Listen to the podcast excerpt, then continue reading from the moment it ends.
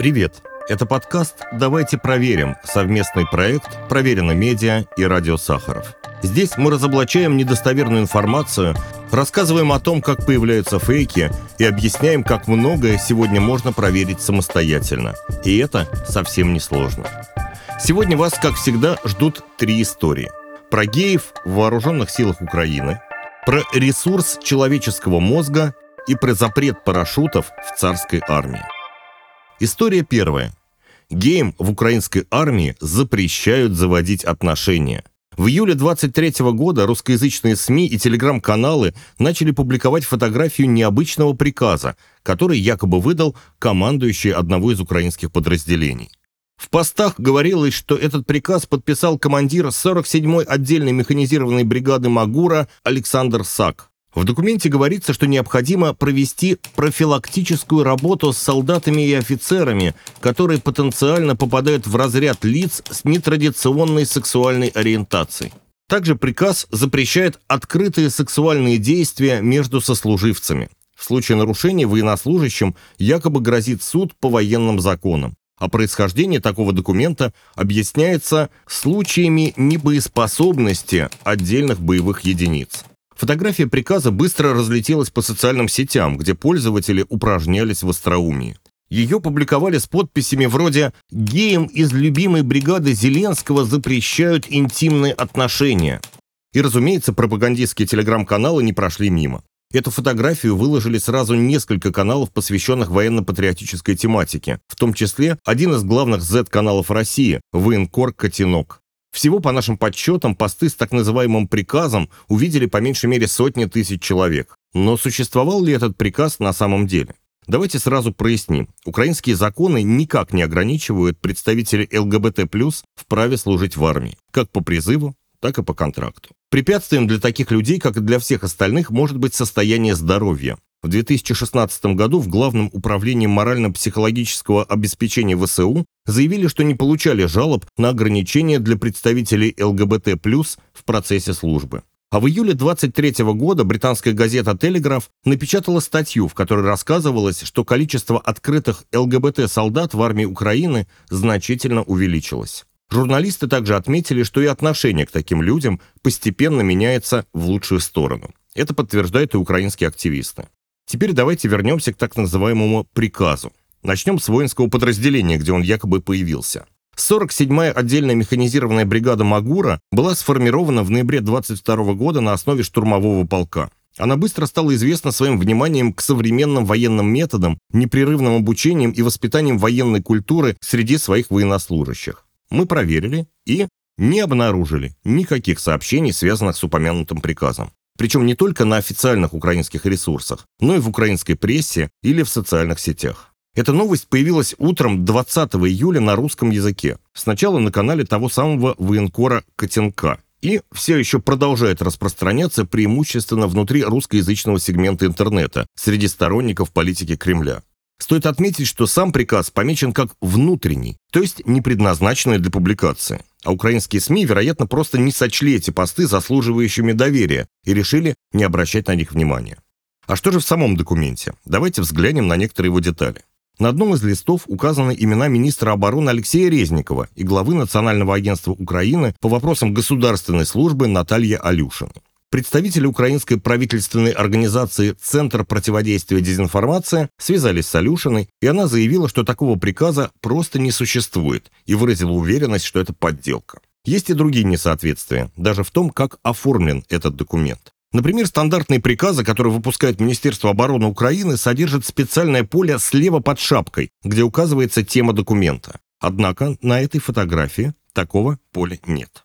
Кроме того, в нижней части шапки сомнительного приказа указан город Киев. Только вот бригада Магура находится совсем не там. По состоянию на июль 23 года Магура вместе со своим командиром находится в Запорожской области. Обычно приказы для подразделений, находящихся на передовой, выпускаются с указанием места дислокации. Но нам не удалось найти подтверждений, что бригада Магура была приписана Киеву.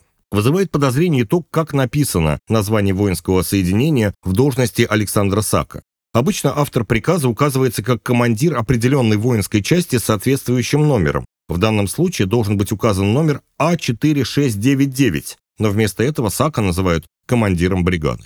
Наконец, стоит отметить, что в соответствии с Конституцией Украины правосудие в стране осуществляется исключительно через суды. Выражение «трибунал по законам военного времени», написанное в документе, не имеет никакого отношения к законодательству и в официальных документах нигде не фигурирует. Таким образом, есть множество признаков, которые указывают на то, что этот приказ фальшивый. Сомнительные и предвзятые источники, неточности в тексте, противоречия местному законодательству и, конечно, полное отсутствие каких-либо официальных подтверждений. История вторая. Человек использует только малую долю своего мозга. Такое громкое утверждение можно услышать от всевозможных тренеров личностного роста, а также в специальных приложениях и играх, развивающих умственные способности. Это заставляет людей задумываться, есть ли предел у человеческого разума. Для начала давайте посмотрим, кому эта мысль принадлежит изначально. В разных источниках ее приписывают то Альберту Эйнштейну, то американскому философу и психологу Уильяму Джеймсу. В конце XIX века он сформулировал теорию ускоренного развития ребенка. На Джеймса в своей книге также ссылается автор популярных книг по психологии Дейл Карнеги. Профессор Уильям Джеймс говорит, что люди используют лишь 10% своих умственных способностей. Кроме всех перечисленных, эту мысль приписывают и нейробиологу Уайлдеру Пенфилду, первому директору Монреальского неврологического института при университете МcGill. В общем, с источниками все запутано. Зафиксируем это и попробуем разобраться, что же представляет собой человеческий мозг и какая его часть действительно работает. Средний мозг человека весит чуть менее полутора килограммов. Состоит он из пяти отделов. Продолговатый мозг, задний, средний, промежуточный и передний мозг с большими полушариями. Каждый отдел мозга отвечает за определенные функции. Это касается и сознательного, и бессознательного. То есть, например, когда мы спим, Мозг продолжает посылать сигналы, которые поддерживают и регулируют наше сердцебиение и дыхание. Эта постоянная и непростая работа требует большого ресурса. Из всего нашего организма именно мозгу нужно максимум питательных веществ. В частности, ему нужно потреблять не менее 50% всей поступающей глюкозы. И тут первый аргумент против теории о том, что мы не используем мозг целиком. С точки зрения эволюции, было бы крайне непрактично содержать такой орган. Проясним еще один момент. Случаи, когда человеческий организм использует только часть мозга, бывают, но это не показатель здорового организма. При некоторых заболеваниях, если часть клеток мозга погибает, их функции могут взять на себя соседние клетки. Это наблюдение сделали исследователи болезни Паркинсона. При этом тяжелом диагнозе, в момент, когда разрушается 90% нейронов мозга, у человека начинает развиваться тремор рук, неустойчивость при ходьбе и слабоумие. Еще один показательный пример. В 2007 году в авторитетном научном журнале Lancet описывался случай французского мужчины, мозг которого потерял 90% всех своих нейронов. При этом мужчина жил обычной жизнью. У него был невысокий IQ, но это не мешало ему работать госслужащим и завести семью с двумя детьми. О своей особенности он узнал случайно, когда пришел к врачу с жалобой на боль в ноге. А взглянув на снимок МРТ, врачи поняли, что у пациента гидроцефалия, заболевание, при котором мозг избыточно заполняется жидкостью на 90%. Так или иначе, эти примеры говорят не о том, как мозг должен работать в норме, а о том, насколько он способен адаптироваться к аномальным ситуациям. Так что же говорят нам исследования? Какую часть наших нейронов мы используем каждый день? Ну, для начала намного больше 10%. Причем даже при самых простых задачах, когда мы говорим или просто сжимаем руку в кулак. Если вы взглянете на любой снимок МРТ, вы можете увидеть, как разные зоны мозга подсвечиваются разными цветами. Популяризатор науки Ася Казанцева отмечает, что на самом деле это даже не снимок, то есть не фотография, а результат обработки данных в компьютере. А цветами выделяют те области мозга, где в тот или иной момент повышается кровоснабжение. Остальные зоны при этом также работают. Потому что если мозг не работает все время, человек просто умирает. Меня зовут Ася Казанцева, и проект «Проверено медиа» переспросил меня, точно ли люди не используют свой мозг всего лишь на 10%. Да, точно. Те области, которые мы видим подсвеченными на картинках из томографа, это просто области более активные в моменте, а так на самом деле ни один нейрон никогда не выключается. Каждый нейрон в любой части мозга, если вы в него введете электрод, будет демонстрировать постоянную фоновую активность и постоянную готовность включиться поинтенсивнее. Вот как это объясняет американский нейробиолог Ричард Сайтович. В мозге одновременно задействованы только небольшие участки нейронов, которые постоянно сменяются. Это называется методом разреженного кодирования. Если бы большинство нейронов не использовалось, эволюция уже давно избавилась бы от ненужного объема мозга. Таким образом, в здоровом человеческом организме мозг действительно используется на все 100%. При этом у всех нейронов есть периоды, в которые они работают более активно или наоборот отдыхают.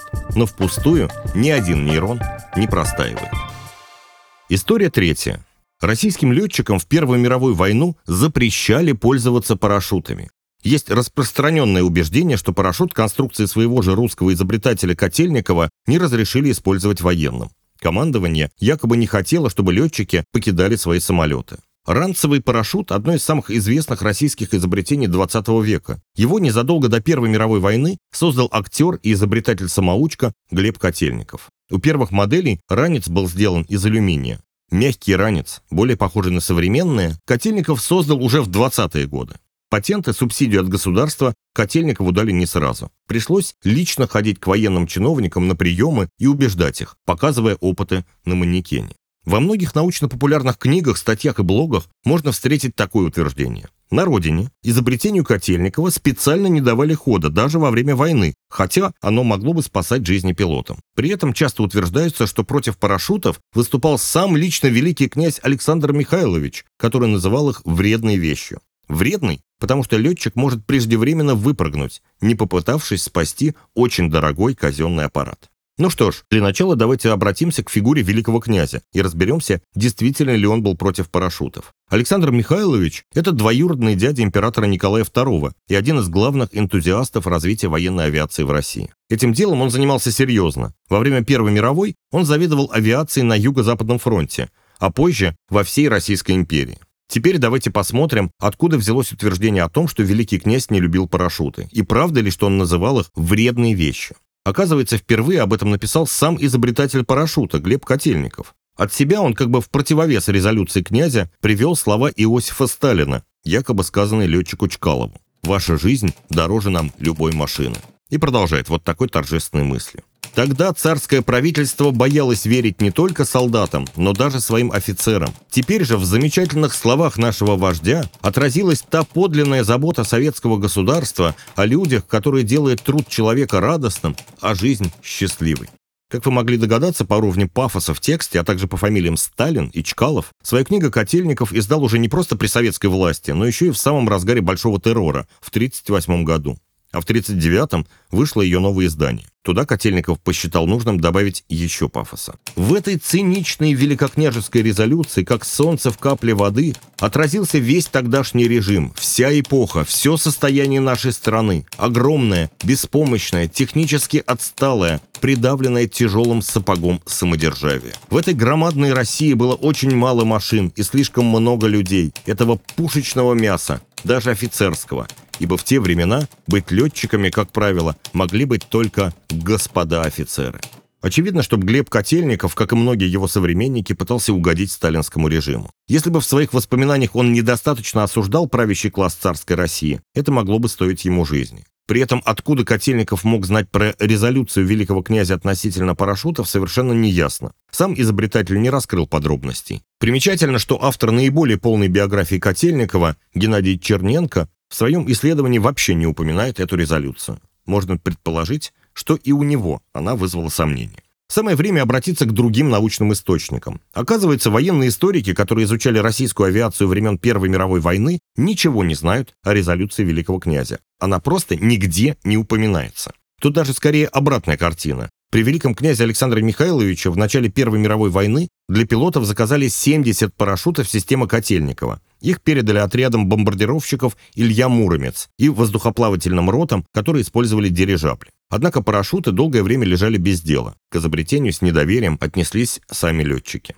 Ситуация изменилась, когда стало известно об успешных прыжках с парашютами группы французских воздухоплавателей под Верденом весной 1916 года. После этого генерал-майор Анатолий Барсов, начальник канцелярии заведующего военной авиацией, издал циркуляр, который предписывал немедленно выдать парашюты всем желающим воздухоплавателям. Парашютов Котельникова не хватало, и российское командование заказало во Франции большую партию парашютов системы Жюкмеса. Одновременно с этим авиаторы пытались дорабатывать модель Котельникова. В результате даже была выпущена инструкция для пользования парашютами на змейковых аэростатах от 25 октября 1916 года. Леонид Минов, один из пионеров парашютизма, пишет, что с 25 января по 7 ноября 1917 года военные воздухоплаватели совершили 65 парашютных прыжков с аэростатов и дирижаблей, в том числе 29 добровольных и 36 вынужденных. Это свидетельствует о том, что использование парашюта среди российских военных воздухоплавателей стало массовым. Что касается авиации, Минов упоминает лишь один тренировочный прыжок с биплана в июле 2017 года. Эта инициатива руководителями воздушного флота не была поддержана и не получила распространения. К сожалению, Минов не уточняет, кто именно выступил против. Но это просто не мог быть Александр Михайлович, поскольку его уволили со службы еще весной того же года, после февральской революции. Таким образом, можно сделать вывод, что великий князь Александр Михайлович нисколько не мешал появлению парашюта в российской армии, но даже сыграл важную роль в их популяризации. Благодаря его усилиям парашюты стали использовать воздухоплаватели, а в авиации начали проводиться первые парашютные прыжки.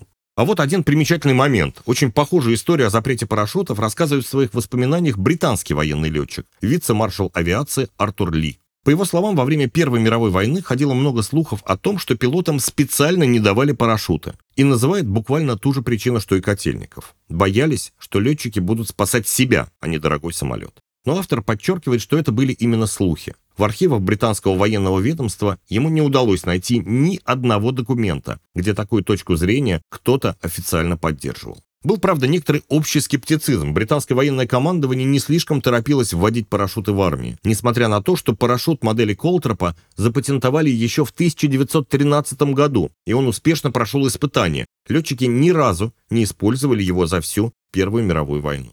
В то же время парашютами активно пользовались воздухоплаватели. Такое совпадение объяснимо. И для российских, и для британских летчиков парашют был совершенно новым и, очевидно, достаточно опасным изобретением. Далеко не все решались доверить ему свою жизнь. Такое же мнение было распространено и среди командования. А слухи о том, что государство больше заботится о машинах, чем о людях, легко могли возникнуть как в Российской империи, так и в Британии. Тем не менее, нет никаких убедительных свидетельств, что командование императорской армии когда-либо запрещало парашюты. А цитату великого князя Александра Михайловича, изобретатель котельников, скорее всего, просто выдумал. Это был подкаст «Давайте проверим» совместный проект «Проверено медиа» и «Радио Сахаров». Пока!